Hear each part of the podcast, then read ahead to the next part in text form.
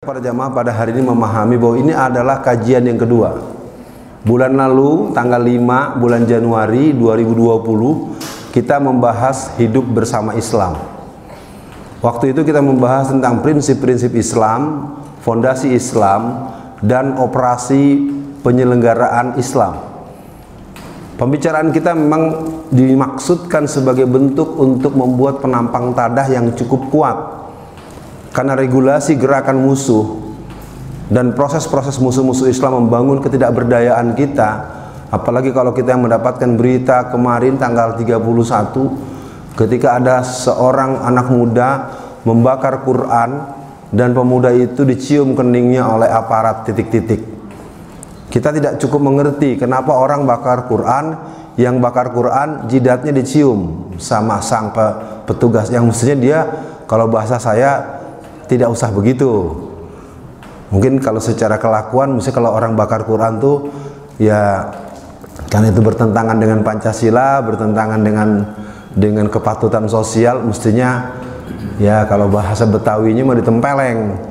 Kok orang sudah bakar Quran malah dicium jidatnya sama petugas bersenjata? Ini pertanyaannya petugas bersenjata berkolaborasi dengan yang bakar Quran atau itu anaknya dia atau itu kadernya dia Nah, tentu kita tidak mau terlalu jauh. Kita akan awali uh, perbincangan kita pada hari ini ada beberapa kerangka. Uh, semangat dengan judul kembali kepada pangkuan Islam ini bisa kita lacak secara referensi adalah sebuah buku yang pernah keluar sejak tahun 1951. Mudah-mudahan para hadirin, para jamaah, Bapak Ibu, Ikhwan Ahwat yang bisa hadir karena kita nanti akan mengatur ada saatnya kita berdialog. Tahun 1951 ada beberapa produk-produk tulisan yang dikeluarkan oleh seorang uh, guru yang sangat dikenal dalam sejarah pergerakan Islam yaitu uh, seorang penulis produktif dari India ya Hasan An-Nadawi dia menuliskan tentang kembali kepada pangkuan Islam. Perbincangan ini menjadi penting karena keadaan kita dari hari ke hari kita selalu posisinya salah dan kalah dan ciut nyali.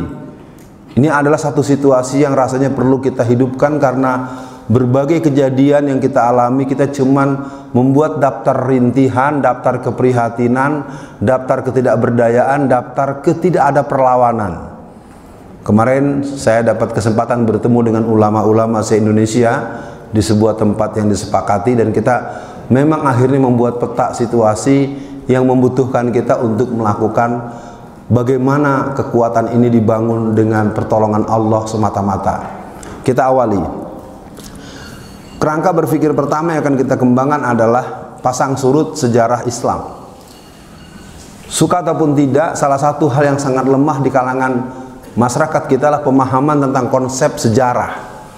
Baik sejarah dalam persoalan yang sangat umum dalam konteks sejarah Islam yang kita pelajari di sekolah, maupun fikul waki sebagai kesejarahan yang pernah kita alami. Contoh, kita pernah punya peristiwa Tanjung Priuk. Kalau saya buat pertanyaan di majelis ini, siapa yang bisa menjelaskan peristiwa Tanjung Priuk? Saya lihat di sini ada yang lebih tua dari saya, tapi saya nggak yakin bisa nerangin dengan baik. Ya, tentu saya tidak ingin masuk pada posisi dialektik yang negatif Pemahaman sejarah yang pernah terjadi ini membuat kita mengerti kenapa ada peristiwa Tanjung Priuk. Kenapa ada peristiwa Al-Azhar?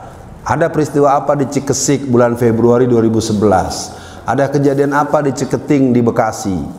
Kalau disebut dengan judul-judul begitu mungkin semuanya apa ini Ustadz Alfian ini ngomong apa sih? Emang ada apa di Cikesik? Pasti kalau ditanya satu-satu kehilangan memori Nah ini mungkin pentingnya buat Bapak Ustadz yang hadir di sini, para ibu-ibu, saya memang masuk pada porsi gerakan penyadaran, persatuan dan mengajak kita untuk mempunyai alternatif solusi. Jadi semangat untuk terus menggelorakan majelis ini agar bergerak terus, maka kita akan awali dulu apa yang membuat dulu orang-orang pendahulu kita memiliki kecepatan untuk melakukan sebuah gerakan-gerakan perubahan ini mungkin masukan buat diri saya dan kita semua. Yang awal kita pahami Islam itu menjadi satu hal yang berkembang dengan cepat karena kekuatan akidah dan akhlak. Ini mungkin satu tematik yang sangat langsung menembak kepada saya. Kekuatan Islam, kebangunan Islam, kemuliaan Islam, haibatul Islam itu tidak ada pilihan bahwa dia memang harus ada pada konstruksi akidah dan bangunan akhlak. Maka ketika Rasulullah mengatakan bu istuli utami makarimal akhlak, tidaklah aku diturunkan ke mubi ini untuk semata-mata untuk menyempurnakan akhlak. Imam Al-Ghazali mengatakan akhlak itu adalah sesuatu yang terpancar karena kondisi konstruksi jiwa seseorang. Sesuatu yang berada dalam jiwanya, dalam perasaannya. Dan ini mungkin bagian setelah uh, saya harus melakukan pengalaman tersendiri selama 29 bulan dalam penjara. Akhirnya saya mengatakan dalam diri saya sendiri tidak akan pernah ada kebaikan dan perbaikan kalau tidak dimulai dari perbaikan dan kebaikan pribadi. Pribadi siapa? Ya pribadi aku, pribadi saya, pribadi kita semua.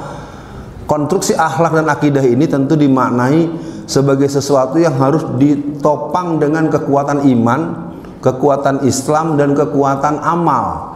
Nanti kita akan masuk pada fikul waki. Kita akan coba membahas beberapa kejadian-kejadian yang membuat kita harus bertanya, kenapa kemarin di Agape Minahasa di Sulawesi Utara ada musola kita diserbu dan kita tidak punya reaksi apa-apa kalau boleh kita hitung berbagai kejadian kenapa ketika ada seorang ibu-ibu membawa anjing lalu anjingnya dibawa ke dalam masjid disentul kemudian dia maki-maki pengurus masjid anjingnya berlari-larian di tengah ruang utama masjid lalu tidak ada apa-apa. Terlalu sering kalau kita mencoba membuat list daripada berbagai kejadian segitu terus.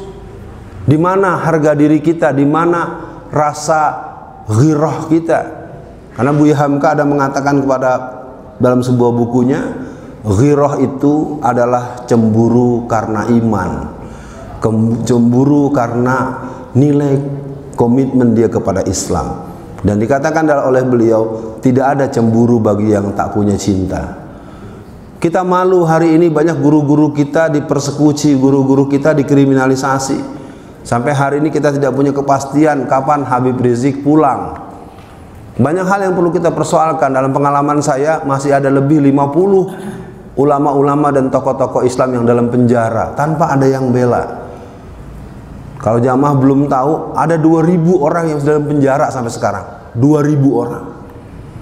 Tapi tidak pernah ada pembahasan ya kita cuman cuman sebegitu heboh menyimak merespon Lutfi Alfiandi oke Lutfi Alfiandi kita doakan agar cepat pulang kita sepakat tapi bagaimana dengan orang yang sejumlah 1600 atau 1800 yang masih dalam penjara kan aneh ya mungkin-mungkin ya, kalau bahasa Sundanya mapunten jangan-jangan mah kalau nggak diomongkan di majelis ini nggak disampaikan nggak pernah tahu masih ada 2000 orang dalam penjara saya tahu selama ini kalau saya menyampaikan materi orang tahu dari mana. Kalau enggak tahu saya enggak bicara. Enggak punya kerjaan banget gitu ngomongin yang enggak tahu. Ini kan dilema buat kita. Nah, apa sebabnya kenapa yang 2000 itu tidak disoal? Karena dia bukan saudara Anda. Bukan adik Anda, makanya Anda diam-diam saja. Atau memang belum tahu. Nah, maka itu kita masuk apa sebabnya dulu para pendahulu kita begitu hebat? Mereka dikenal sebagai pribadi Rabbaniun dan ini mungkin cerminnya sangat sangat lemah untuk saya. Paling tidak saya masih ingat ketika zaman-zaman saya di PII tahun 80-an. Dulu kita punya gerakan namanya GAS. GAS itu gerakan anak soleh, gerakan amal soleh. Bukan berarti anak kecil. Kalau sekarang kan kalau bilang anak soleh, anak soleh, seolah anak kecil-kecil. Tidak ini gerakan amal soleh itu kita menjadwalkan sholat malam, menjadwalkan jam berapa kita sholat apa sholat duha, hafalan Qurannya di, di, di murajaah dengan yang bacaannya bagus, dengan yang hafalnya lebih banyak. Nah, sekarang kita sampai kepada rahasia kekuatan umat Islam sampai bisa berkembang dengan sangat cepat. Banyak kejadian demi kejadian yang pernah terjadi pada zaman-zaman terdahulu Sebenarnya kalau kita mau buka, kenapa Islam begitu cepat berkembang di Indonesia? Karena memang para penyebar agama Islam itu dia sudah sampai pada perjalanan langsung. Inas solati wa nusuki wa mahyaya wa mamati lillahi rabbil alamin. Jadi keinginan dia menegakkan Islam itu memang total. Nah, ini mungkin kritik buat para ustadz termasuk saya yang dikatakan ustadz yang mungkin harus banyak belajar terus. Sekarang kalau orang mendatangkan narasumber mesti harus ngundang, harus nelpon, harus mengatur jadwal, jemput di bandara, nyiapin penginapan dan seterusnya. Nah, kalau kita ikuti pendakwah-pendakwah yang pernah sohor, itu catatan khusus buat sahabat kita, guru kita Habib Rizik Mungkin jamaah belum tahu persis rahasia kenapa 212 di tanggal 2 Desember 2016 212 yang pertama kali muncul yang tembus angka 13 juta lebih itu itu sekitar tiga bulanan itu Habib Rizik itu datang ke seluruh titik basis masa dari Aceh sampai Irian datang langsung jadi ini mungkin buat panitia manajemen pengajian pintar Alfian Tanjung apa yang sudah dilakukan untuk pengajian kita hari ini tentu kembali kepada Ustadz sendiri dan juga buat tim manajemen agar menyadari. Jadi Habib Rizik itu dengan sangat luar biasa mendatangi guru sekumpul di Kalimantan, mendatangi tengku-tengku, mendatangi tuan guru buya-buya di Sumatera Barat, didatangi dengan segala kesulitan transportasinya ini mungkin catatan buat kita bahwa pendakwah hari ini pendakwah kelasnya kelas amar ma'ruf doang. Datang baik-baik, dijemput baik-baik, disambut baik-baik, dikasih makan baik-baik, nanti dikasih mukafaah kalau orang eh, kelompok teman-teman dari NU menyebutnya bisyarah. Ya, kalau kelompoknya uh, kelompok yang sebelahnya lagi bilangnya mukafaah. Enak banget Lalu kenapa kita sekarang tidak bisa menjelaskan kasus Reinhardt? Itu Reinhardt baru satu. Satu Reinhardt adalah produk dari LGBT yang kalau kita mau tanya itu adalah produk sebuah hukum yang dilegitimasi atau disahkan. Jadi para jamaah sekalian yang berbahagia bahwasanya Reinhardt itu adalah satu dari sekian juta yang akan berbuat. Satu aja korbannya 194 orang. Renhat-renhat yang lain itu ada di pesantren, oknum, tapi ada. Terus terang saja pola relasi antar itu ada juga di berbagai instansi umum, insan dan lingkungan masyarakat. Tapi lagi-lagi memang saya ingin katakan bahwa kita ada catatan khusus tentang ini, maka kita akan coba ingatkan. Kenapa dulu pendahulu kita begitu kuat? Yang pertama adalah keyakinan penuh akan pertolongan Allah. Kalau boleh diingat buat kita yang sudah memasuki episode kedua, bulan lalu juga hujan besar. Iya Pak ya, Pak Puji ya, Pak Puji nemenin saya sama dengan senyum-senyum dari Pak Yudi tadi. Kita sampai jam 8 seperempat itu masih hujan. Nah, waktu bulan lalu kita ada kesempatan takdir Allah bisa hadir 55 orang. Nah, kalau ini mungkin uh, kurang sedikit tapi tidak tidak terlalu kosong. Alhamdulillah semoga ini menjadi semangat buat para jamaah. Saya memang sedang mencoba memanggil ulang perjalanan saya hampir 40 tahun sebagai orang yang bergerak dengan berbagai konstelasi keumatan. Karena tadi kan saya duga kuat apakah kasus-kasus yang saya sebut itu jangan-jangan nggak inget ya dari yang namanya kasus Talang Sari, Tanjung Priuk, kasus Ciketing, Cikesik, Coba kalau Pak Priyatna sekarang saya tanya, dari semua kasus tadi yang mana yang Bapak bisa ceritakan? Ada. Iya, memang Bapak baca Qurannya bagus, hafalannya banyak. Nah, maksud saya subsidi silang. Kalau giliran baca Quran, Bapak yang mimpin, Bapak yang mengajari masyarakat. Nah, saya yang memang dikenal sebagai orang yang sering memberikan akhbariyatul ummah, ya buat ibu-ibu juga perlu jadi perhatian. Jilbab misalnya. Jilbab itu tidak serta-merta boleh dipakai, Bu jilbab di sekolah negeri, SMP negeri, SMA negeri, perguruan tinggi negeri itu baru diperbolehkan tanggal 16 bulan Februari tahun 1991. Jadi kalau kita yang pernah SMA di tahun 84, 85, 86 anak SMA yang perempuan pasti nggak boleh pakai jilbab masuk kelas. Betul ya Pak Budi ya? Diusir dulu, dijambak ya. Jadi buat akhwat biar ngerti dulu kita tuh Bahkan saya punya teman namanya Susi anak SMA Negeri 1. Itu hari Senin upacara. Itu si Susi itu dipanggil. Sambutan pembina upacara. Dipersilakan. baru dia salam dia apa Susi maju ke depan Susi maju di depan di sini baru dekat tuh diambil jilbabnya dibuka ketawa semua anak-anak yang sedang berbaris itu. Itu tahun 1985 di SMA Negeri 1 Tangerang.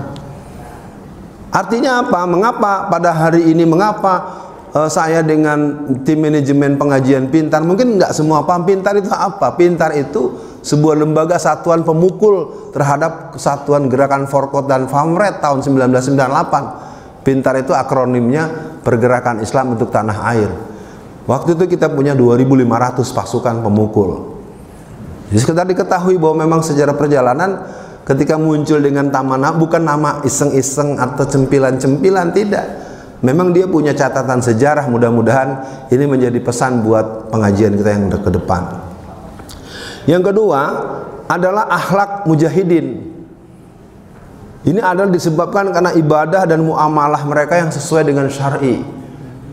Kita ingat misalnya ada seorang pemimpin jihad Islam yang sangat terkenal yang dia dikenal sebagai master of jihad.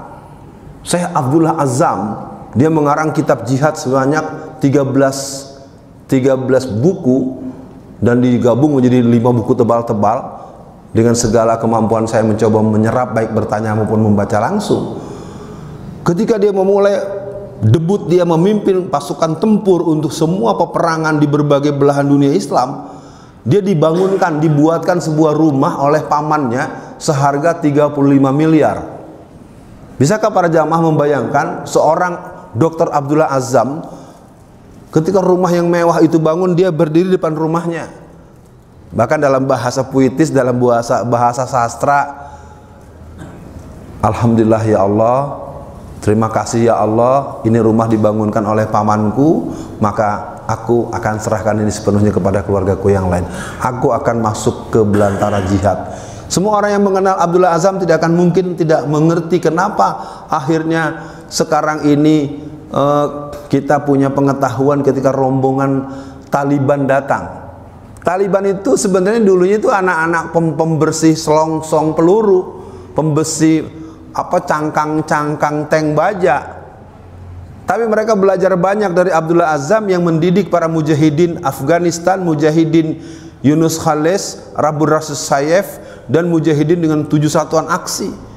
Dan itulah yang telah mendidik guru-guru kita yang kemudian bersebar dan mereka sekarang banyak memimpin pesantren di seluruh Indonesia dan kita hari ini kehilangan itu kehilangan orang yang mempunyai kemampuan saya waktu umrah kemarin jumpa dengan Bapak Hasim Yahya. Nah lagi-lagi kalau saya sebut nama itu jangan-jangan siapa lagi nih? Ya coba pembawa acara. Tahu nggak Hasim Yahya? Hasim Yahya itu seorang pemuda pada tahun 1974 di usia 37 tahun dengan membawa sebilah pedang atau celurit dia membelah perut seorang komandan SC dalam sidang Dewan Gereja tahun 1974 dia ikuti sejak datang dalam posisi sudah sangat kaya jadi Hazim Yahya itu sangat kaya raya bukan karena pengangguran bukan karena stres tidak jadi ketika di pengadilan dia dibilang oleh ya, seorang tokoh Islam Profesor Dr. Rasidi kata Pak Dr. Rasidi hei Hazim Yahya kamu minta maaf saja karena kamu kan uh, khilaf nggak bisa khilaf kalau khilaf saya nggak masuk mati syahid nanti saya nggak jihad orang saya memang pengen bunuh dia. Jadi kalau zaman tidak paham atau belum paham saya coba mengajak kita memahaminya. Tahun 1974 itu ada rencana sidang Dewan Gereja dengan skema lanjutan dari sidang Dewan Gereja di Ambon tahun 67 apa itu? Untuk mengkristenkan seluruh Indonesia. Maka dipikir kalau melakukan membiarkan orang merancang untuk memurtadkan semua umat cuma jadi keluhan baru maka dia berinisiatif mencari tahu siapa ketua SC-nya naik pesawat apa set nomor berapa entah gimana ceritanya dia bisa lolos dengan membawa celurit.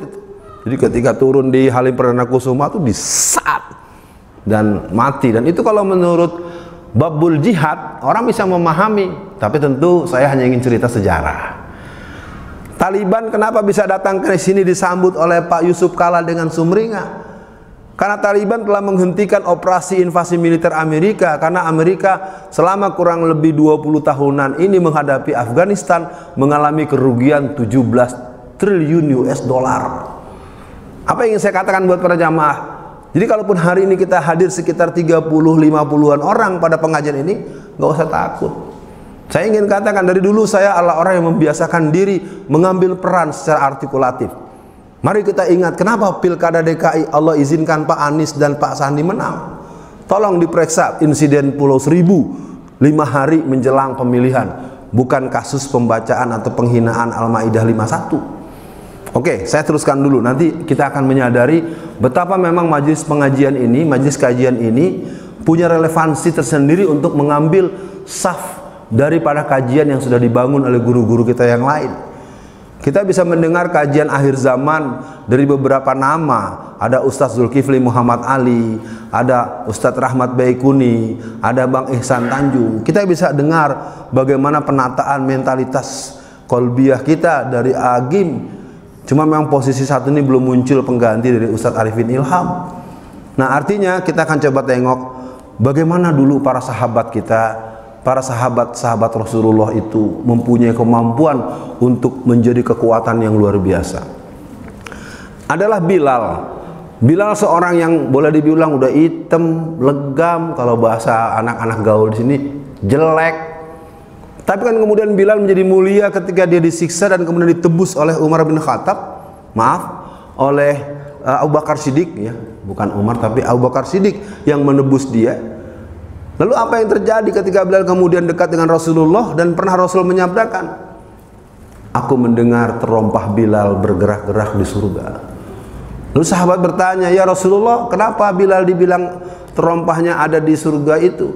Ternyata Bilal punya amalan yang perlu dipahami. Dia tidak pernah putus wudhunya. Damawul dawamul wudhu bagaimana kita para pemuda-pemuda Islam? Bagaimana wudhu kita nah oke okay, saya pikir ini satu bagian-bagian yang akan kita tarik jadi yang ternyata para sahabat itu adalah komunitas atau personal yang akhlaknya yang luhur perangai mereka seperti malaikat ini yang membuat saya merinding ini. Ya Allah, saya menyampaikan materi kayak gini. Siapa gua, ya Allah. Mari kita belajar. Para sahabat yang pernah ada, pernahkah kita mendengar Abdurrahman bin Auf? Pernahkah kita mendengar Abu Darda? Pernahkah kita mengenal Abu Zar Al-Ghifari? Ternyata Rasulullah tidak pernah mendidik para sahabat untuk menjadi seperti dirinya. Di sini ada ustadz-ustadz yang ahli Al-Quran. Jelas Laqad kana lakum fi Rasulillahi uswatun hasanah. Bukan laqad kana lakum fi Muhammad. Jadi yang dimaksudkan ditarik adalah ajarannya, jiwanya, ruhnya, ideologinya. Ya, jadi kalau kita mau buka nanti perjalanan di negeri ini, kita kan punya banyak pengetahuan. Sekarang orang boleh lihat Universitas Islam Indonesia di Jogja, Universitas Islam Bandung di Universitas Islam Bandung yang di Bandung. Itu semua otaknya itu ada Dr. Muhammad Nasir. Yarsi. Yarsi yang di Jakarta maupun yang di Padang. Jadi orang kalau tanya lagi, Muhammad Nasir siapa? Nah, kalau para sahabat itu memang luar biasa. Bahkan dalam salah satu babakan sejarah ada seorang yang dipilih jadi panglima perang Islam. Dia memimpin sejak umur 22 tahun. Dia adalah orang yang sering melakukan penaklukan di seluruh daerah-daerah yang diajak masuk Islam. Tahu-tahu dipanggil oleh Amirul Mukminin, wahai saudara, Anda harus berhenti memimpin pertempuran. Marah dia. Kenapa saya diberhentikan jadi panglima perang? Di Amirul Mukminin ketawa. Hai, umur Anda berapa sekarang? Dia diam 75 tahun. Jadi dia memimpin perang sejak umur 22 tahun sampai 75 tahun berhenti itu karena sudah diberhentikan sama Amirul Mukminin. Nah, artinya buat kita sekarang bahwa kita perlu memahami bagaimana dulu para sahabat memang menjadi kuat. Yang pertama, beliau sahabat Nabi sangat menghindar dari perbuatan maksiat. Nah, lagi-lagi kena deh ke saya deh. Seperti apa saya ini, dosa saya banyak terhadap orang tua saya, masa remaja saya dulu. Mungkin pergaulan di rumah dulu, rumah tangga atau segala. Jadi ternyata untuk menjadi orang yang kuat itu pertama harus mulai berani menjauh itu tadi ayat yang diantarkan. Wasari'u ila maghfiratin wa jannatin arduhas samawat uiddat lil muttaqin. Itu kan diajak, "Eh, ayo ayo ayo masuk surga. Ayo mau nggak ke tempat yang baik?" Nanti ini untuk orang-orang yang bertakwa. Siapa dia? Ya, orang yang mau berderma di saat susah maupun dalam keadaan lapang. Orang yang mau memaafkan kesalahan orang lain. Yang kedua, para sahabat itu adalah ibadahnya tidak ada matinya. Sholat malamnya tiap malam, jadi malam bagaikan pendeta, siang hari bagaikan singa. Ya, nah ini catatan buat kita. Lalu sekarang ditanya kepada saudara Alfian Tanjung atau para guru-guru di sini hadir, para ustadz-ustadz di sini, bagaimana kita menjaga sholat malam kita? Karena seorang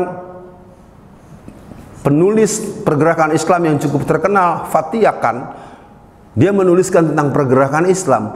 Jangan kau mengatakan berjuang di jalan Islam kalau kau tak membiasakan sholat malam dalam hari-harimu. Nah ini juga catatan, loh saya bisa ngomong begitu, anda sendiri gimana ya? Nah, yang berikutnya adalah mereka dikenal sebagai umat terbaik. Ternyata terbaik itu benar-benar bikin kita malu. Mana ada sahabat yang kalau dari mana-mana nanya dapat apa, dapat berapa, jadi apa? Tidak ada. Ini mungkin renungan berat buat saya sendiri yang lama aktif dalam gerakan politik praktis. Sahabat-sahabat Nabi kalau berbuat selalu membuat kita tercengang. Sebutlah Abdurrahman bin Auf. Rasulullah mengumumkan saudara-saudara akan ada peperangan yang membutuhkan pembiayaan. Maka datang Abdurrahman bin Auf yang konon kekayaannya itu kunci-kunci gudang kartanya aja dibawa pakai ontak, pakai keledai. Sampai Rasul tanya, "Wahai Abdurrahman bin Auf, apalagi yang akan kau miliki?" Aku memiliki Allah dan Rasulnya. Atau seorang perempuan yang bernama Nasibah al-Ansari, seorang Nasibah al-Ansar dalam sebuah perang Uhud, ketika perang Uhud berlangsung lalu kemudian Rasul bilang jangan ada yang meninggalkan benteng ini. Maka ketika para musuh itu menggelontorkan barang-barang berharga baik emas baik mutiara dan barang-barang mahal maka serombongan menyerbu dan semua orang tahu itu. Tapi ada catatan kecil. Ketika 13 pemanah menyerbu Rasulullah ada seorang ibu membentangkan abayanya membentangkan hijabnya sehingga panah itu melesat tembus ke badan dalam jumlah yang banyak. Sebelum dia jatuh pingsan, dia memanggil-manggil Rasulullah, "Ya Rasulullah, ya Rasulullah." Wahai Nasibah Al-Ansari, kenapa kau berbuat seperti ini? Ya Rasul, kalau kau pernah mengatakan la yuminu ahadukum hatta ahabba ilaihi wa waladihi wa nasi ajmain. Kalau kau betul-betul engkau mencintai aku, kalau engkau betul-betul beriman cintai aku lebih dari segalanya. Karena aku ingin membuktikan aku mencintaimu ya Rasulullah. Kalau aku tidak bisa hidup lagi doakan aku termasuk orang yang mati syahid. Seolah-olah kalau bicara jihad cuma laki-laki perempuan banyak. Baik langsung dia melakukan tindakan seperti Nasibah al-Ansari atau ibu-ibu yang menyuruh anaknya bersiap-siap Lalu kita tanya zaman sekarang ibu di mana yang menyuruh anaknya bersiap untuk berjihad? Ada juga eh jangan ikut-ikut. Jangan ikut-ikut, terkena apa-apa loh. Nah tentu bab itu tidak bisa dibuat secara emosional Kita memang membutuhkan penjelasan peta Itulah mengapa kajiannya akan kita lakukan secara berkala Dan kita nanti akan menengok bagaimana sebetulnya Hasan An-Nadawi mengingatkan kita Ada suasana-suasana yang memberatkan kita Sahabat Nabi tidak cinta dunia. Nah kita repot. Sekarang ada mau balik baru muncul gembel, motornya aja blebek bak bak bak bak. Baru tiga tahun langsung rumahnya mewah, mobilnya mewah, pakai tim manajemen, ngubunginnya susah. Ya, ini jangan-jangan anda begitu nih. Astagfirullahalazim. Nggak boleh. Ya, karena kita semua punya pengalaman. Nah tentu umat ini Rasul dan para sahabat yang dididik oleh beliau tidak cinta dunia. Ini yang membuat kita bertanya-tanya bagaimana dengan kita bisa buka. Tahun 1942 adalah seorang ulama besar di Pekalongan. Buya Sultan Mansur, orang Padang, yang orang Padang kan tukang ini merantau. Tahun 1942 itu dia dapat titipan uang sebanyak 400 ribu. Nih bapak-bapak yang usianya 7, 50, 60, 70 tahun masih ngerti nih 400 ribu tahun 1942 itu ekivalen dengan sebanyak sekitar 400 atau 4 miliar. Dapat sekitar malam. Jadi Buya Sultan Mansur itu dapat titipan uang dalam jumlah 400 ribu. Karena kalau jamaah tahu saya suka ngobrol dengan almarhumah ibu saya almarhumah ibu saya itu Dulu gajinya saja cuma 615 rupiah. Eh, bukan 600 ribu bukan 615 rupiah tuh tahun 60-an beliau jadi jadi guru. Nah kalau 615 rupiah saja bisa hidup sebulan pada tahun 60-an, kira-kira tahun 40 400 ribu tuh banyak apa sedikit tuh? Banyak. Rupanya istrinya lihat suaminya dapat banyak. Rupanya Buya Stan Mansur memang ulama yang sangat menjaga diri. Dia udah punya list nih, ada janda tua yang sakit, ada dia punya daftar nama. Jadi dapat uang banyak. Selesai sholat malam sekitar jam setengah empatan atau kurang-kurang dikit dia keliling mengantarkan ke mana-mana. Nah istrinya kan tidak tahu suaminya udah jalan ke mana-mana. Malam tahunya dapat uang banyak. Pagi-pagi kan biasanya istri sama suami kan ah, suami ya, suami sih kan bisa manjang-manjang. Aa hari ini mau belanja nih mau beli apa? Emang kenapa sih begitu-gitu ngomongnya? Iya kan dapat duit semalam banyak. Oh istriku itu uangnya sudah habis semua. Ah udah habis? Ya ini perhatian buat semua bahwa memang kekuatan kemenangan Islam itu memang diisi oleh orang-orang yang tidak pernah berhitung untuk dirinya dan itu yang membuat saya melihat dan secara jujur ya Pak Yudi tidak masuk pada narsis ya. Pak Yudi termasuk orang yang menjaga diri seperti itu. Kalau Pak Yudi mau nih parkiran buat masjid, nggak mau. Saya tahu kok Pak Yudi nggak mau menjadikan ini buat masjid. Ya, karena di Jakarta itu ada parkiran sebuah masjid besar, itu parkiran itu sebulan itu dapat hampir sekitar 17 juta. Tapi Pak Yudi saya udah tanya, Pak, saya ada mobil mau diparkir. Oh jangan, ke RW aja. Nah tentu yang saya maksud adalah tidak cinta dunia ini bukan berarti nggak boleh jadi orang kaya. Para sahabat rata-rata kaya, kaya banget. Ya, kalau kelompok-kelompok milenial bilang kaya bingit, kaya banget. Nah ini mungkin kita perlu bangun bahwa jiwa seorang muslim itu adalah jiwa yang menjadikan apa yang di tangannya untuk dimakan dan diberikannya. Imam Al-Ghazali mengajarkan hartamu jangan kau letakkan di hatimu. Taruhlah harta itu di tanganmu. Barang siapa meletakkan harta di hatinya sedikit saja diambil tergores dan lukalah hatinya. Barang siapa yang ditaruh di tangannya dia akan mudah memberikan kepada siapa pun.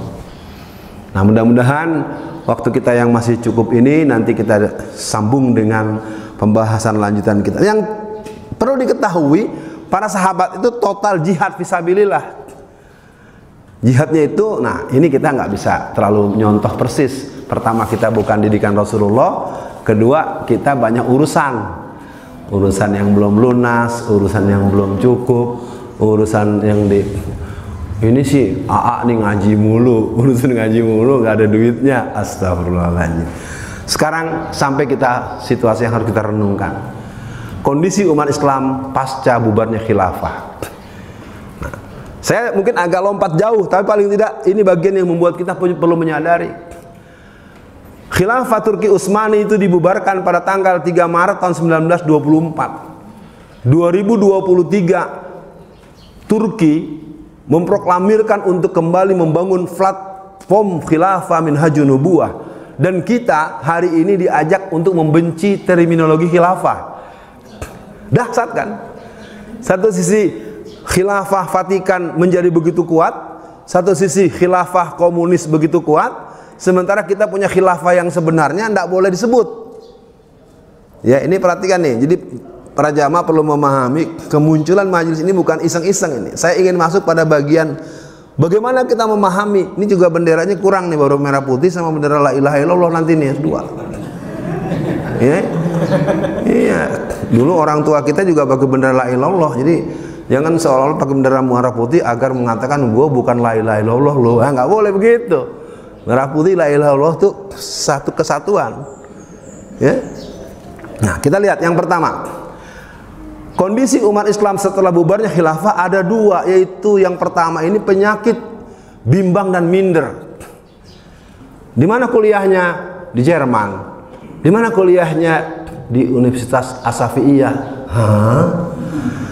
Saya ikut ingat zaman saya kuliah tahun 80-an. Saya dulu kuliah di IKIP Muhammadiyah Jakarta. Bagaimana teman-teman itu kalau kenalan depan umum di jalan, dia akan membenamkan kata Muhammadiyah dalam gumamnya. Lo kuliah di mana lo? Ikip hmm, Jakarta. Beneran. Jadi ini adalah satu efek yang terjadi ketika seolah-olah kalau tamatan Amerika, tamatan Jerman, segala macam, saya akan buka sebuah dramatisasi atau sebuah sidang tesis S3, disertasi S3 di sebuah universitas terkenal di Amerika. Adalah orang yang dikenal dengan nama uh, dia IPB, Andi Hakim Nasution. Andi Hakim Nasution itu menulis tentang teknologi modern dan filsafat Al-Quran. Bagus sekali tulisannya. Tapi promotornya, dosen pembimbingnya menegur, Hei, saudara Andi, Anda boleh membuat tulisan akhir ini, Anda boleh membuat disertasi ini, tetapi Anda tidak boleh menggunakan Al-Quran dan hadis. Waduh, sekarang ditanya nih, Pak Priyatna, kuliah di Amerika, lagi bikin karya ilmiah, udah bagus nih, boleh, tapi jangan pakai ayat, jangan pakai hadis. Bapak mau ganti judul sama ganti referensi atau gimana? Maaf ya maaf, sekolah udah lama-lama di Amerika, masa pulang nggak ada gelar doktor. Nah, Andi Hakim keren. Saya lebih baik tidak jadi dokter kalau nggak boleh pakai ayat dan hadis. Keren. Nah, ini kan perlu diperhatikan. Karena juga saya banyak berkenalan dulu tahun-tahun 80-an saya sekolah tuh banyak anak-anak dari madrasah saya nggak sebut namanya nih madrasah di itu kalau acara tertentu jilbabnya dikanti masukin di laci di dalam tas jilbabnya anak-anak yang sekolah di sana tuh yang arah ke sana tuh ada sekolahan Islam kan. Itu Pak Priyatna tahun 80-an 90-an tuh anak-anak sekolah-sekolah Islam tuh kalau jalan-jalan pertemuan di berbagai tempat tuh jilbabnya digulung dimasukin tas. Saya ingin mengatakan bahwa penyakit bimbang dan minder. Minder kalau produksi luar negeri. Saya akan buka rahasia jahatnya mereka. Misalnya anak tamatan ITB, ahli metalurgi, ahli eksplorasi sumber daya alam, dia bisa bikin peta di mana emas, di mana tembaga, di mana uranium dan segala macam. Nah ini biasanya kita itu karena memang minder dengan negara barat, misalnya gini, si Fulan tamatan ITB S1, S2-nya di katakanlah di Jerman, S3-nya di Amerika. Dia dapat judul disertasi peta tambang emas seluruh Indonesia. Nah, kedengarannya kan keren, judulnya gitu. Akhirnya apa? Dikasih uang 2 miliar per tahun. Nah biasanya kalau begitu tuh udah nggak tahu bahwa dia tuh sebenarnya lagi di kalau kata bahasa tuh lagi di kalau kata jantungnya tuh cabut jantungnya. Akhirnya disertasi dia membuat bagaimana peta potensi emas yang di Aceh, emas di Banten yang di Cikotok, emas yang di gunung yang di e, Bogor, yang sekarang terbesar tuh di Halmahera. Jadi Petanya itu tertulis dalam bentuk disertasi atau karya ilmiah akhir yang semuanya diserahkan pada pembimbing. Dapat duit 2 miliar satu tahun. Anak istri boleh datang. Habis selesai tamat dikasih duit lagi enggak? Enggak. Sementara bahannya diambil. Nanti dengan alasan survei, dengan alasan uh, apa namanya kunjungan turis. Ya. Jadi kalau ibu-ibu nih tahu nggak turis-turis yang suka datang ke daerah-daerah itu sampai gendong primata gendong-gendong orang utan. Itu jangan dikira biasa, itu tidak biasa. Biasanya mereka sambil menggendong sambil nyedot darahnya. Karena darah itu nanti dengan komposisi kimia tertentu akan bisa menjadi make up dan bahan-bahan yang dipakai dengan harga yang sangat tinggi. Ya karena kita memang dasar minder, eh, ada orang barat, oh jangan ganggu-ganggu malah dikasih. Yang dasar begonya nasional, jadi begitu. Oh, orang dia, ini dikasihin. Ya, jadi disertasi. Disertasi yang banyak dibuat dengan atas. Makanya saya sempat sekitar tahun 80 90 saya selalu bilang, kalian tamatlah misalnya di Universitas Muhammadiyah atau Hiriyah, Asafiyah. Dan saya mengarahkan, silakan kuliah di UPH, tapi jangan sampai selesai skripsinya. Pokoknya udah selesai belajar semua, udah nggak penting karena skripsi kita yang bagus-bagus itu dipakai buat mereka. Saya buka saja satu rahasia yang mungkin belum pernah saya sampaikan pada publik. Lipo ini jadi X dan besar itu sebetulnya secara tidak langsung karena dia telah merebut satu kader saya yang saya ajar analisis intelijen bisnis namanya si Fulan saya nggak sebut nama. Dia dapat gaji 200 juta sebulan. Saya heran kok Lipo tambah lama tambah jadi nih. Kok persis seperti yang saya bahas tahun 80 90 saya lacak-lacak-lacak ternyata dia ketemu saya. Lo kok jadi pengkhianat gitu sih? Habis gajinya gede. Kalau dengan Kak Alfian mah ngomong mulu diskusi mulu nggak ada duitnya. Waduh gua Jadi biar tahu ya, jamaah semua, Anda boleh lacak Lipo. Di Lipo itu yang ahli akuntansinya, ahli renstra pengembangan bisnisnya, ahli bagaimana mencaplok tanah rakyat itu rata-rata aktivis Islam. Yang jidatnya hitam-hitam, jenggotnya panjang-panjang. Dia merasa bekerja sebagai konsultan bisnis, bekerja sebagai marketing, bekerja sebagai apa? Dia nggak ngerti hasil pikiran dia dipakai. Dia digaji besar pak, 200 juta pak, sebulan.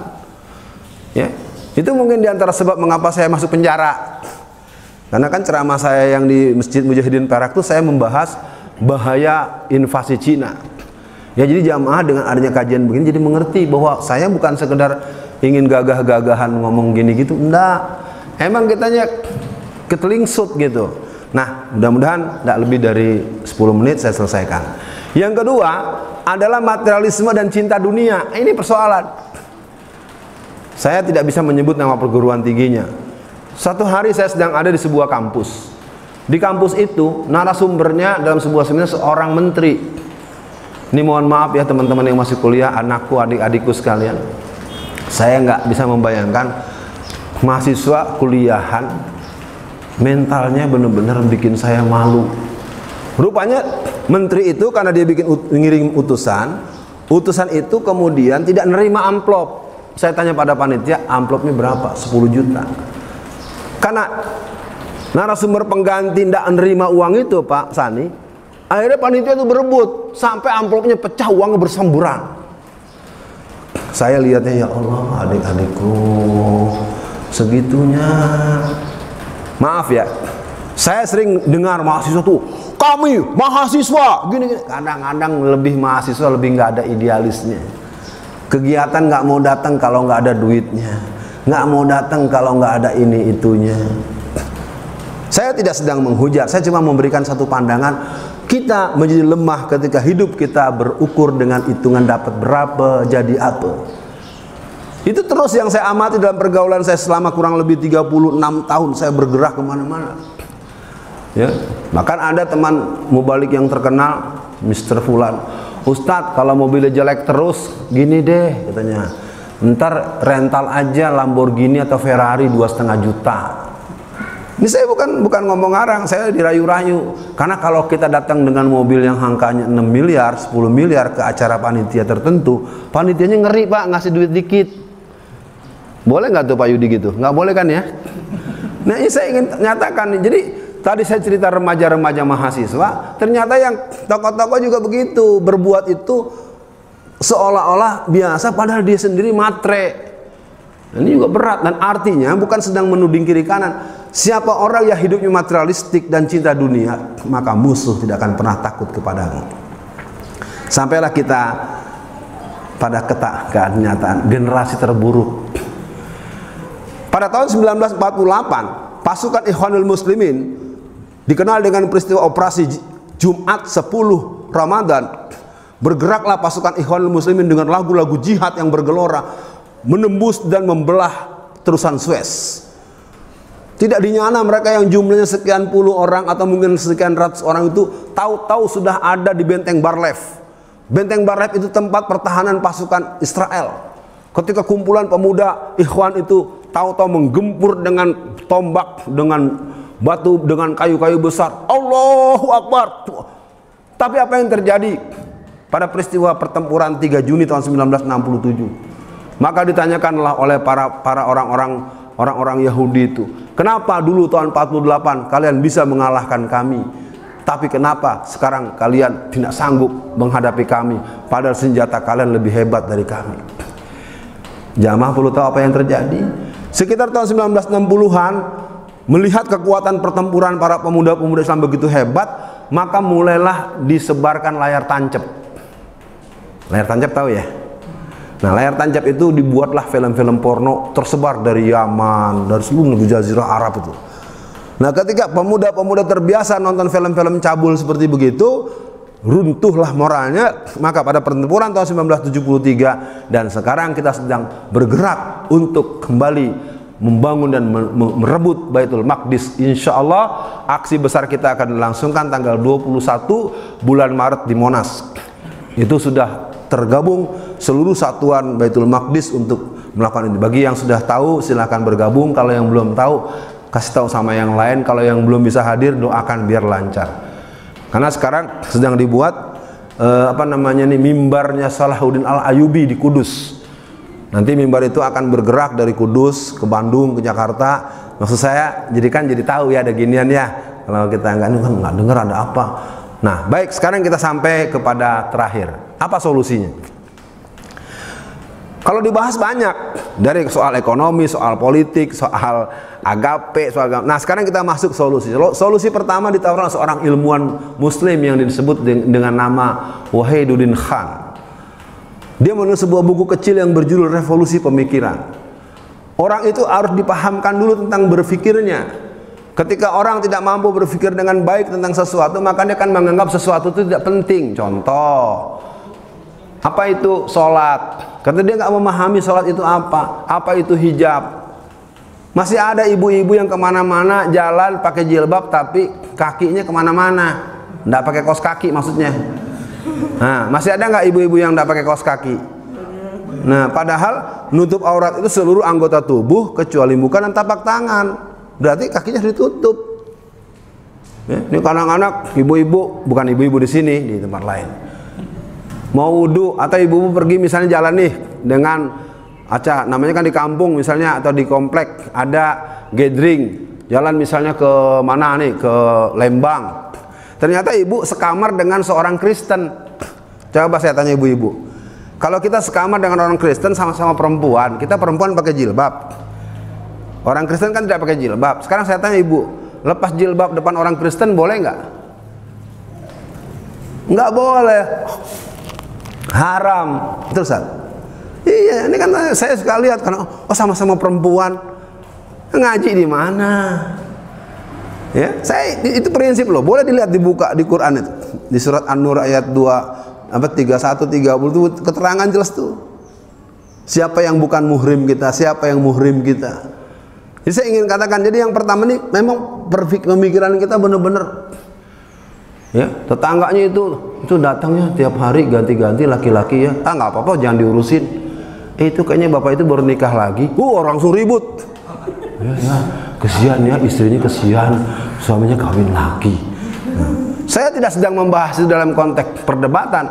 Kita yang menjadi nggak waras gitu sebagai muslim.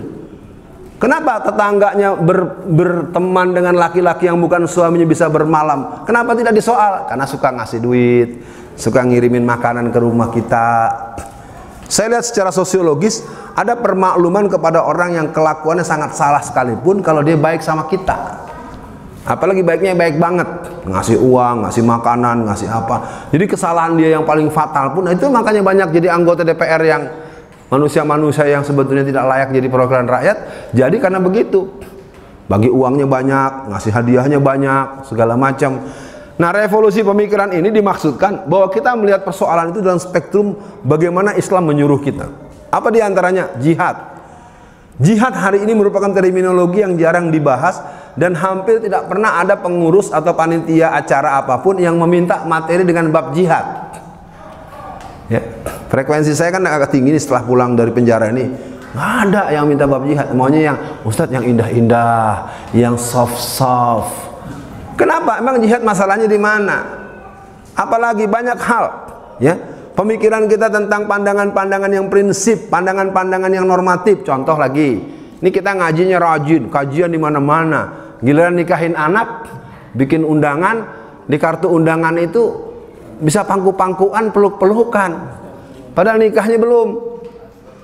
Ada nggak yang begitu? Banyak. Kan saya kadang-kadang bingung nih bapaknya ngaji nih Ibunya juga ke mana-mana pakai cadar nih. Ya, nggak sanggup melarang anaknya.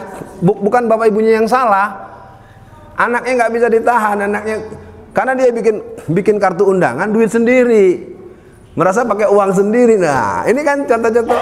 Atau yang bikin kita kagok tuh Ustadz Priyatna hajatan kita kenal bapaknya fikrohnya bagus.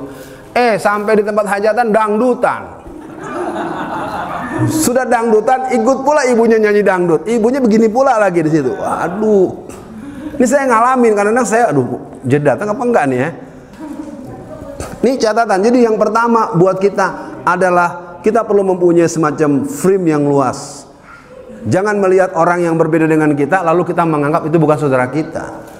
Oh kalau bukan ustadz gue yang ngajarin, gue nggak boleh ngaji di situ. Nah nggak bisa begitu. Saya sering katakan kita boleh punya tempat tumbuh yang berbeda. Jangan salahkan bunga melati karena bunga mawar itu merah ada durinya. Bunga melati wangi semerbak tanpa duri. Kita boleh punya tempat tumbuh yang berbeda, tapi jangan saling menyalahkan tumbuhan yang berbeda-beda. Kenapa ini perlu saya sampaikan? Karena persoalan kita adalah kita tidak melihat ada kerangka makro terhadap persoalan peradaban ini yang tidak kita jemput. Sehingga kejadian demi kejadian yang ada kita anggap biasa. Contoh, karena otak kita memang tidak memahami spektrum kedaulatan, ketika terjadinya peralihan 51 persen, 49 persen free vote, padahal dengan begitu kita nggak dapat untung apa-apa. Itu baru rencana jadi baru rencana belum diputuskan udah diumumkan padahal yang dilaksanakan yang dulu. Ya, saya buka ya supaya jamaah tahu. Privat itu sebuah bentuk produksi emas yang produknya itu sejak tahun 1962 sampai 2020 2000 2012 itu memberikan keuntungan sebanyak 368 titik 350 titik 012 Keuntungan itu buat Amerika. Indonesia hanya mendapatkan keuntungan satu persen. Bukan keuntungan pak ya, satu persen pak ya. Betulan ini, ketika yang satu persen itu dipersoalkan oleh DPR, akhirnya DPR ini marah-marah, gebrak-gebrak meja, ngamuk-ngamuk di ruang sidang, dipetuklah palu, dapat 3,75 persen. Tolong pahami logika berpikir saya ini. Dulu satu persen dari 368.350 triliun dapat satu persen. Satu persen kan berarti per 100. Jadi masih dapat tuh sekian ribu triliun. Sekarang dinaikkan jadi 3,75 tetapi nggak dikasih. Enggak, direalisasikan karena marah. Jadi kalau mau dibahas kita memang banyak situasi-situasi yang sprem berpikir kita tidak cukup luas. Apa yang terjadi? Karena pemahaman kita tentang Islam tidak baik.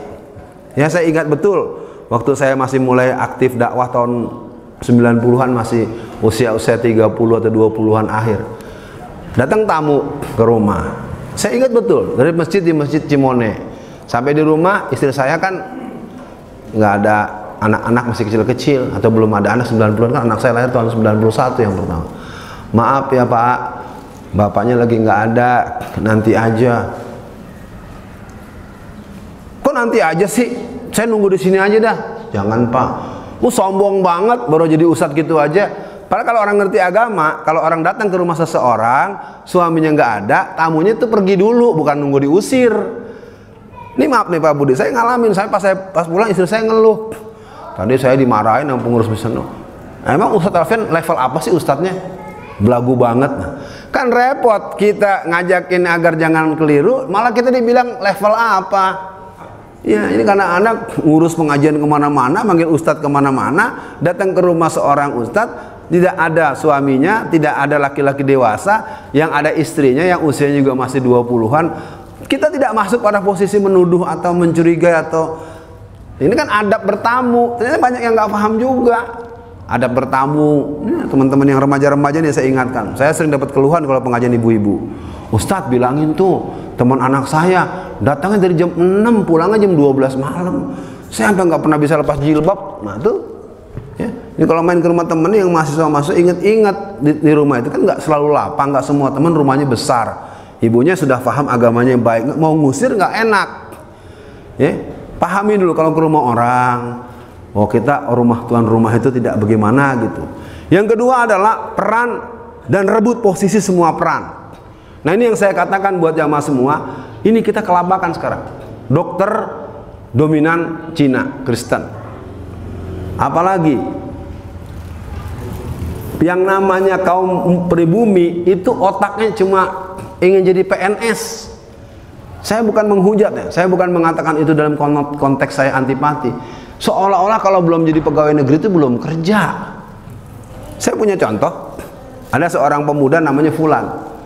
Dia itu jamaah setiap hari ke mana-mana menggunakan baju kostum Pemda Indramayu.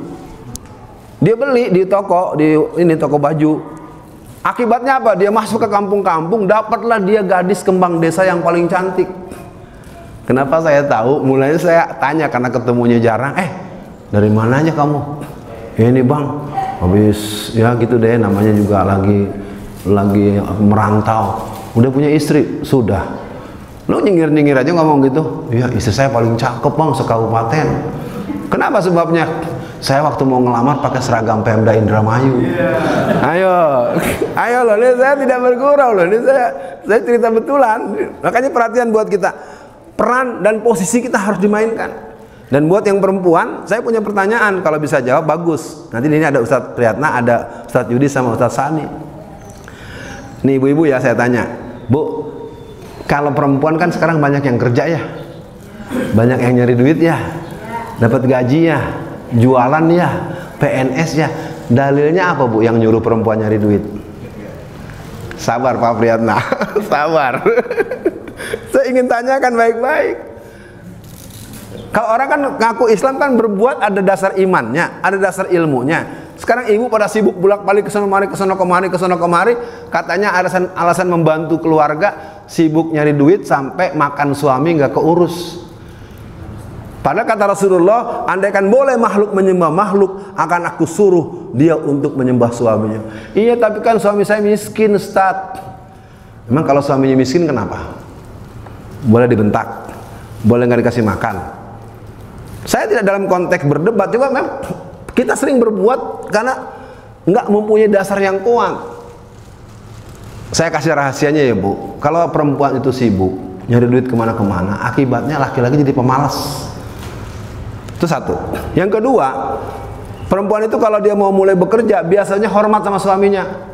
Mas, untuk menjaga stabilitas ekonomi keluarga, izinkan aku ya, Mas. Tapi seiring waktu naik, gajinya lebih tinggi, tambah lagi gaji lebih tinggi, jabatan lebih tinggi, beda. Tahu-tahu depan rumah datang mobil baru yang harganya 600 juta. Ma, ini mobil siapa? Mobil aku kok gitu mah ngomong ya kan kalau ngikutin kamu aku nggak bisa beli mobil kayak gini. Saya tidak mengada-ada saya ingin katakan padahal kata Rasulullah apa? Halakat rijal hina atau atin nisa? Kenapa saya perlu menyampaikan bagian ini? Karena inilah yang sekarang telah membuat keadaan psikologi dan relasi sosial kita tidak baik. Tidak baik. Kenapa? Karena perjalanan. Makanya saya tengok ini berani bicara begini karena saya tengok Pak Sani, Pak Yudi dan bapak-bapak kebanyakan istri kita menjadi permaisuri yang baik di rumah kita masing-masing. Ya, benar. Dan saya pikir saya juga pun demikian dengan segala fungsi yang akan kita mainkan. Yang ketiga, kekuatan ekonomi, pendidikan dan politik. Kita perlu membangun itu dan saya akan bertanya ulang. Kalau ada yang bisa jawab bagus. Saya akan keluarkan uang 50 ribu rupiah. Nih, kita prakteknya.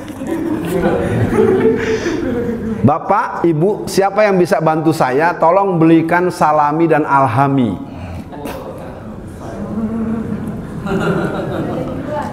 Nah, kenapa tidak bisa terbayang beli di mana? Kenapa yang terbayang hanya Supermi dan Indomie? Kalau kita memahami itu semua karena kita tidak cukup mengerti bahwa telah terjadi kooptasi produk yang namanya Indomie dan Supermi itu setiap hari itu pabriknya dapat untung stok top 2 miliar setiap hari. Siapa lagi? Cina lagi. Kita pernah punya produk beli, alasannya apa? Ya nggak enak karena nggak dihajar dengan MSG dosis tinggi, nggak dikasih zat-zat yang berbahaya.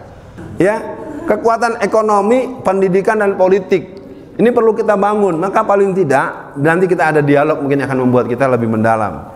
Yang keempat adalah kaderisasi dan konsolidasi. Kita hari ini bangga dengan Pak Priyatna. Tapi saya mau tanya Pak Priyatna, sekarang kalau saya mau manggil guru yang kemampuan seperti antum, tetapi dia murid didikan antum. Coba dulu sebut dua nama aja. Ada udah, bisa. Yang kemampuannya seperti antum, saya mau panggil. Banyak. Ada ya. Nah, sekarang dibalik. Ingin ada pembahasan soal PKI, Jangan panggil Alfian Tanjung gitu. Antum mau manggil siapa? Ya kan artinya kan pada tingkat tertentu kita harus lihat atau kajian tentang syiah atau kajian tentang apa. Kita ternyata sering ke, ke, kekurangan proses reproduksi terhadap peran-peran tertentu. Ya, Misalnya DKM Masjid Al Mutakin sekarang Pak Yudi.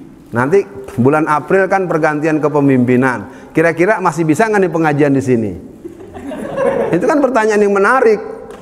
Ya kalau ketua aja yang punya wawasan luas dan pergaulan luas, karena kadang-kadang ganti kepemimpinan langsung ganti kebijakan tanpa alasan. Kaderisasi jadi penting. Saya ingin buka kasus pengalaman. Saya berkhutbah di masjid. Saya susah nyebutnya lah. Pokoknya masjid sebelah sana dah, masjid besar. Bisa nggak dibayangkan? Yang azan dia, yang ngumumin dia, yang komat dia. Untung aja ada saya yang khutbah. Kalau enggak yang khutbah mungkin dia juga. Di Perumnas loh Pak Sani. Ini jadi pertanyaan nih, kenapa kita nah di sini di sini keren nih kalau di Al Mutakid yang azan anak-anak tapi azannya bagus. Nah, ini guru-gurunya nih, hebat-hebat. Tapi di banyak tempat gigi-giginya tinggal dua. Allah Akbar, Allah Akbar. Udah nggak ada yang ya. Ada banyak masjid-masjid yang kehilangan kader.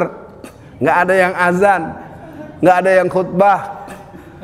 Ya, Maaf, maaf ini jadi perhatian loh. Karena generasi saya itu kan dulu saya, Arif Budiman, Ade Indra, Mursidik, ada berapa.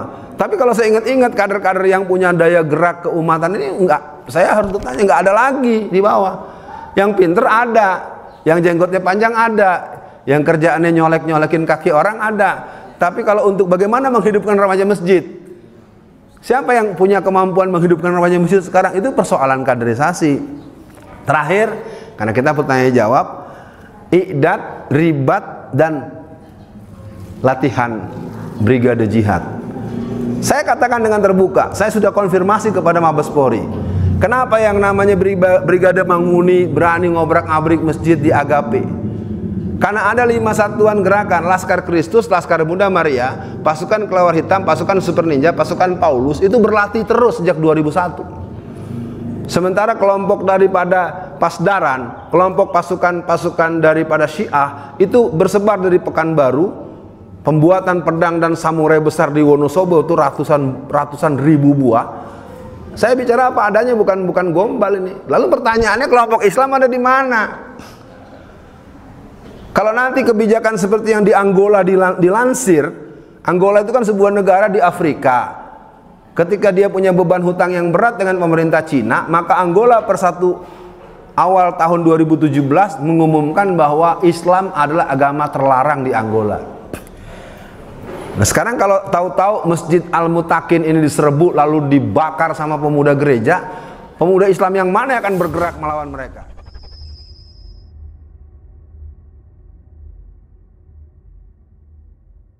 Mereka bilang ini seribu rupiah ya kan?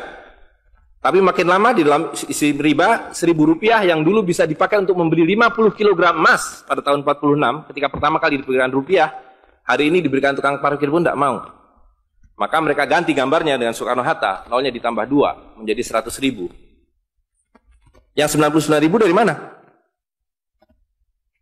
ya kan? 99 ribu dari mana? dan kalau ini kita belah dua dibelah empat Mau saya kasih empat mahasiswa. Ke mana samannya tadi itu nilainya? Ya, ini seperti sihirnya Fir'aun yang menjadikan uh, tali sebagai ular. Nah, orang Amerika bilang, pedagang Amerika, saya juga punya kertas sendiri, namanya greenback. Tapi kertas saya punya 10 ribu kali lipat dari kertas saudara. Jadi kalau Bapak Ibu sekalian, adik-adik pergi ke Washington sana, ke New York, bawa uang 100 ribu. Belum tentu mahasiswa punya uang 100 ribu kan? Harus bekerja dua hari untuk mendapatkan uang 100 ribu. Pergi ke Washington, saya mau beli Coca-Cola satu botol. Apa mereka bilang? Apa mereka bilang? Ini kertas funny. This is funny paper. Gak laku. Tapi siapa pun datang ke Ternate dengan 100 dolar, you punya cengkeh, berikan pada saya. Saya mau beli, you punya Coca-Cola, tapi saya minta satu truk. Apa yang kita lakukan? Kita berikan Coca-Cola satu truk karena mereka bilang mereka bisa yakinkan kita selembar kertas mereka 10 ribu kali lipat dari lembar kertas kita. Dan mereka bilang, kita punya kertas tidak laku, mereka punya kertas laku di seluruh dunia. Betul nggak? Dengan cara itulah seluruh cengkeh Ternate habis. Pala Ternate habis. Seluruh kekayaan Ternate habis, hanya diganti dengan byte komputer. Dengan cara itulah kemiskinan dan pemiskinan dilakukan oleh para bankir. Jadi banking is crime and bankers are the criminal. Dengan sihir ini. Ya. Nah, dan ini baru satu fase. Saya minta satu tahap lagi untuk menjelaskan dengan uang kertas yang sudah merupakan kezoliman ini, ya, itu menjadi berlipat ganda zolimnya melalui banking system, di mana ini digelembungkan. Kalau tidak ada bank, kalau saya punya uang 100 ribu dipinjam oleh Ustadz Nur, maka uang saya habis. Saya akan memiliki kembali kalau dikembalikan.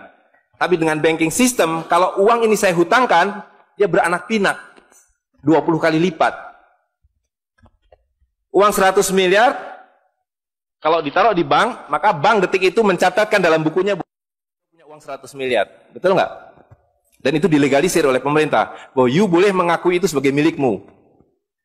Dan bagi bank, uang titipan ini liability maka dia harus sewakan, dia harus pinjamkan dengan bunga kepada orang yang mau beli rumah tidak bisa beli rumah, mau beli mobil tidak bisa beli mobil. Jangan khawatir, saya beri kredit.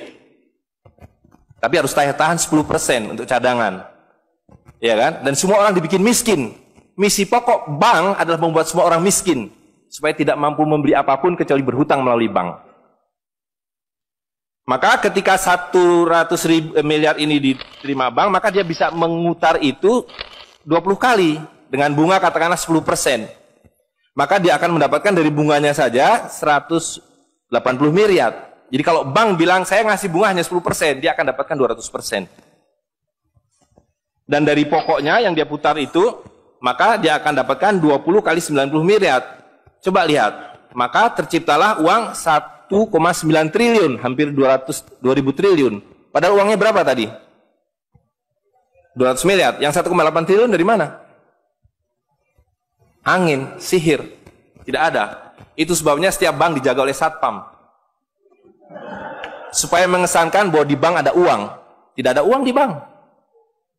Itu kenapa setiap pegawai bank pakai jas, pakai dasi. Supaya orang yakin bahwa uangnya dijaga dengan baik. Karena di situ tidak ada uang. Dan itu sepenuhnya pengelabuan. Jadi bank itu adalah arisan berantai. Kalau kita datang mengambil uang, tapi orang bisa bilang, tapi kalau saya ngambil uang di bank kok ada? Uang siapa yang diberikan? Uang Anda? Uang Anda sudah nggak ada. Jadi orang percaya bahwa bank adalah tempat yang paling aman menyimpan uang. Bank adalah tempat paling tidak aman menyimpan uang. Belum Anda keluar dari pintu bank, uang Anda sudah nggak ada. Pembuktiannya gampang. Datang pada hari yang sama, minta saya mau ambil uang saya hari ini.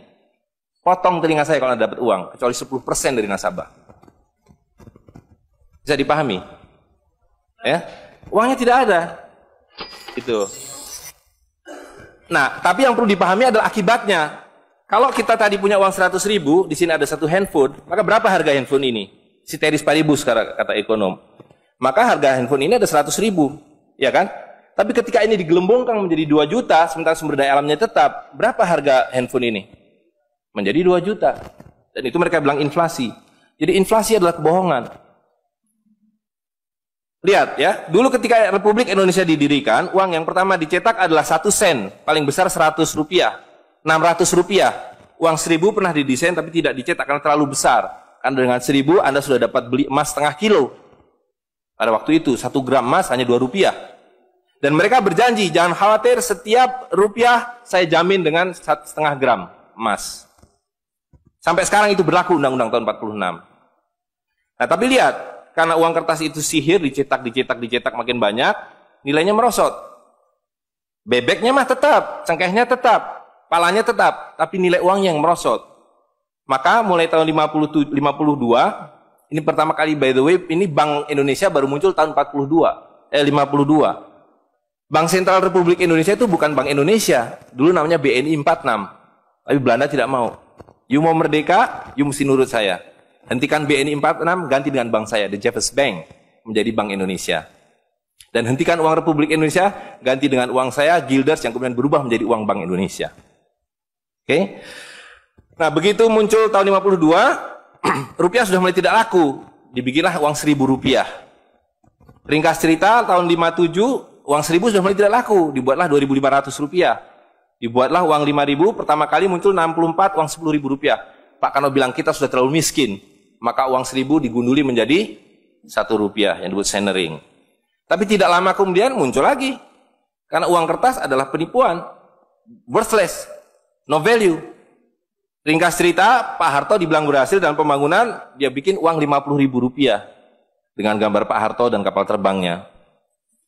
Tapi inilah ilusi yang lain, inilah sihir yang lain. Semakin besar uang Anda bukan semakin kaya.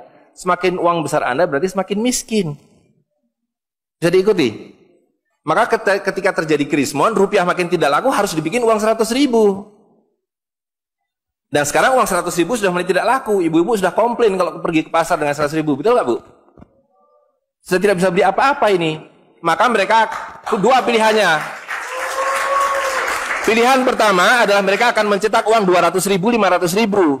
Tapi tidak mungkin. Komputer sudah nggak bisa menghitung. Kalkulator nggak bisa menghitung. Hang. Terlalu banyak nolnya. Pilihan kedua adalah digunduli nolnya, redenominasi. Jadi redenominasi itu bukan untuk mengatasi inflasi, tapi untuk menutupi inflasi. Jadi itu adalah pengelabuan di atas pengelabuan, di atas pengelabuan, di atas pengelabuan. Itu. Ya. Jadi secara real, uang 100 ribu ini dulu ketika Pak Harto masih berkuasa, menjelang jatuh itu, kalau dibelikan telur, dapat 50 kilo. Masih ada yang ingat gak Bu? Kali ibu-ibu ingat pasti. Satu kilo telur harganya dua ribu rupiah. Begitu Pak Harto jatuh, dibilang ini gara-gara krismon, uangnya sama. Walaupun ini belum ada waktu itu, karena ini masih 50 ribu aja udah besar waktu itu. Uang yang sama dengan telur yang sama, tiba-tiba dibawa ke pasar, saya mau beli telur. Bu, hari ini tidak dapat 50 kilo lagi. Hari ini cuma dapat 13 kilo. Karena daya belinya telur sekarang 7.500. Dan hari ini kalau di pasar Ternate berapa Bu harga telur sekilo? Hari ini. Di Jakarta 20 ribu. Dan telurnya sama. Satu kilo itu isinya 16 butir. 17 butir, 18 butir. Uangnya sama. Tapi hari ini kalau dibelikan telur hanya dapat 5 kilo. Ke mana yang 45 kilo? Itu yang mereka rampok. Itu yang mereka rampok. Dengan melalui apa yang mereka sebut inflasi. Tapi sebenarnya dengan cara penggelembungan uang. Kertas yang terus-menerus di uh, nilai. Nah, satu lagi Pak ya, saya minta ini karena ini penting sekali. Ini penting sekali. Nah, sistem zolim ini kemudian difikskan dalam satu sistem politik yang disebut nation state pada level global, kan judulnya kan globalisasi uang. Jadi negara bangsa itu diciptakan oleh para bankir pada abad ke-20. Jadi waktu Indonesia merdeka, Singapura merdeka, Malaysia merdeka, Afrika merdeka, itu bukan kemerdekaan spontan, tapi didesain Didesain karena kalau dulu mereka mau merampas cengkeh orang Ternate, mau merampas kepala orang Ternate, dia harus bawa serdadu ke sini, dia harus ambil cengkeh dan kepalanya. Repot kan? Maka dengan menciptakan uang kertas, mereka tetap bisa mengambil cengkeh orang Ternate, mengambil pala orang Ternate tanpa harus kirim serdadu di sini. Dan karena itu you saya kasih merdeka. Tapi you satu mesti bikin bank sentral, kedua pakai uang kertas. Supaya saya tetap bisa membeli satu barrel minyak Anda dengan harga 4 sen dolar. Karena mencetak uang ini biayanya hanya 4 sen, 500 rupiah. Ya, jadi berapapun harta yang kita punya bisa dibeli dengan cara itu. Nah, lalu tadi saya sudah ceritakan uang kertas itu dimunculkan bersama dengan konsep negara nasional plus hutang negara. You boleh merdeka tapi you miskin. Rakyat penyakitan, rakyatmu bodoh. Tapi jangan khawatir, saya punya uang. Sekolahkan rakyatmu, bikin pembangunan, saya kasih utang. Ya kan? Nah, jadi tugas pemerintah itu, republik, adalah satu, mengambil hutang dari bank, menghabiskan utang itu, melalui apa yang disebut APBN, lalu dulu mereka tanya, jadi bagaimana saya membuat APBN? Jangan khawatir, sekolahkan anak-anak perintar kamu ke Berkeley, ke Chicago, ke Harvard. Mereka dididik untuk membuat pembangunan. Lalu dikasih paket hutang dan diajari kalau nggak bisa kirim konsultan seperti John Perkins dan sejenisnya. Lalu ada satu pertanyaan, bagaimana kami membayar hutang kami kalau begitu? Mereka bilang, you punya 200 juta rakyat, pajaki rakyat kalian. Pajaki rakyat kalian. Kalian punya kepala, punya cengkeh, habisi hutang kalian. Karena you membayar hutang, kalau kita hutang, 5 miliar dolar setiap tahun, apa mereka kasih berkoper-koper dolar? Apa yang mereka kasih ke kita? Mereka hanya mengetik di komputer 5 miliar dolar, ting masuk ke Bank Indonesia. Nanti Bank Indonesia tinggal kirim ting ke Bappenas, Bappenas ting ke departemen-departemen itu. Tapi ketika kita mau membayar hutang mereka, bisa kita mengetik di komputer 5 miliar dolar. Ting, dibayarkan ke bank dunia. Gak bisa, you mesti punya devisa. Dari mana kami punya devisa? You mesti beli dolar kami. Caranya tebang hutan kalian. Habisi boksit kalian. Habisi uh, mineral kalian. Betul nggak? Nah, jadi itulah yang terjadi di dalam sistem Fir'aun sekarang ini. Bahwa pemerintah itu didesain hanya untuk mengambil hutang dari bank, menghabiskan melalui APBN dan proyek, kemudian memajaki rakyat. Karena itu pajak semakin hari semakin tinggi, semakin banyak, semakin tinggi, semakin banyak. Gitu. Nah, jadi kalau digambarkan seperti ini, ya kan? Wilayah domestik nasional itu adalah demokrasi. Supaya kalau lima tahun harus ganti. Kalau ada presiden, ada perdana menteri yang tidak nurut pada para bankir, out.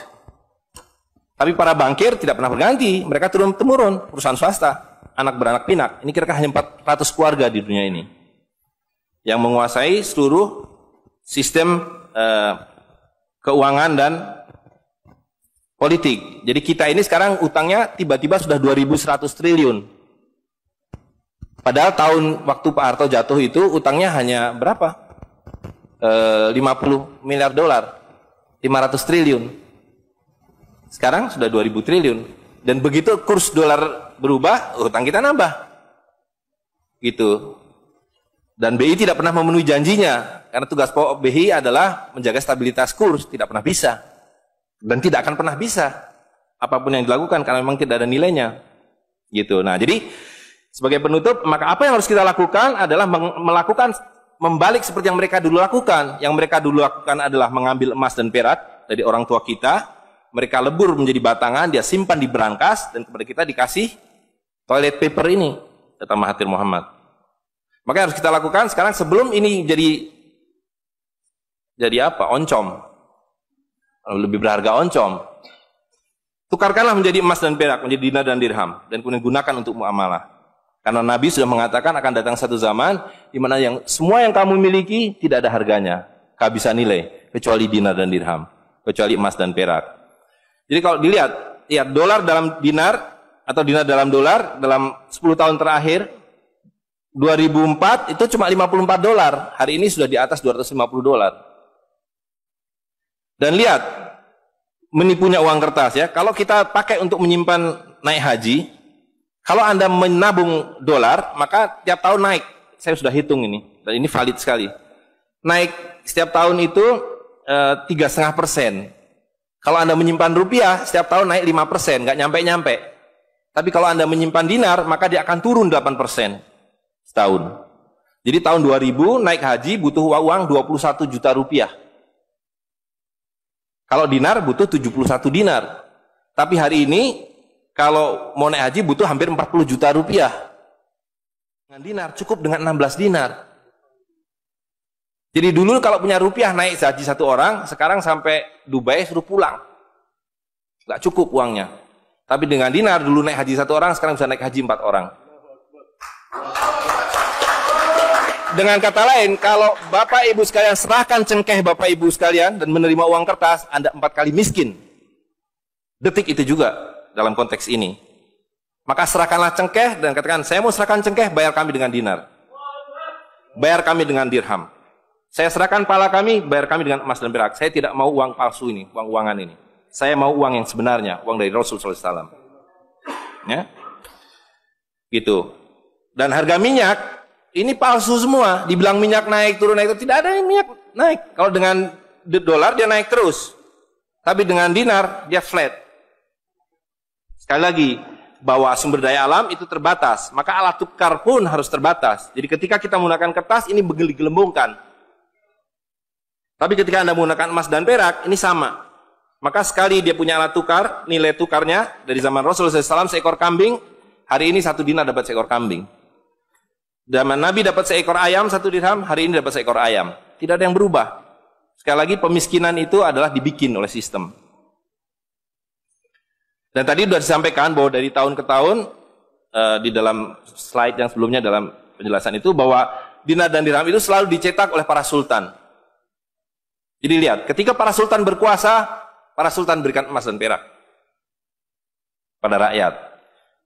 Para sultan kemudian disingkirkan, diganti oleh para bankir, emas dan perak mereka ambil diberikan kertas. Itu yang terjadi dari abad ke-19. Maka alhamdulillah pada hari ini kita melihat bahwa kesultanan sudah kembali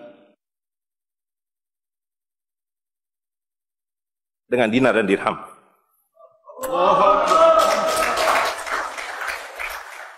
Dan ini adalah awal berakhirnya sistem riba. Ini adalah awal dari janji Allah SWT yang hakwahu riba wa yurbi sodakotan. Aku suburkan sedekah dan aku hancurkan riba. Kehancuran riba ditandai dengan seperti apa yang dikatakan Nabi, kehancuran mata uang kertas. Suka atau tidak suka, terima atau tidak terima, ini adalah awal kehancuran dan karena itu yang harus kita lakukan adalah supaya kita tidak ikut hancur di dalamnya, kita song-song kembalinya dinar dan dirham. Dan itu berarti kembalinya sultania. Dan Ternate adalah awal dari kembalinya dinar dan dirham dan sultania bersama dengan Kesultanan Cirebon, bersama dengan Kesultanan di Sulu. Jadi sekarang sudah ada ketiga sultan yang mencetak kembali dinar dan dirham. Dan ini akan mengawali kembalinya dinar dan dirham di seluruh dunia.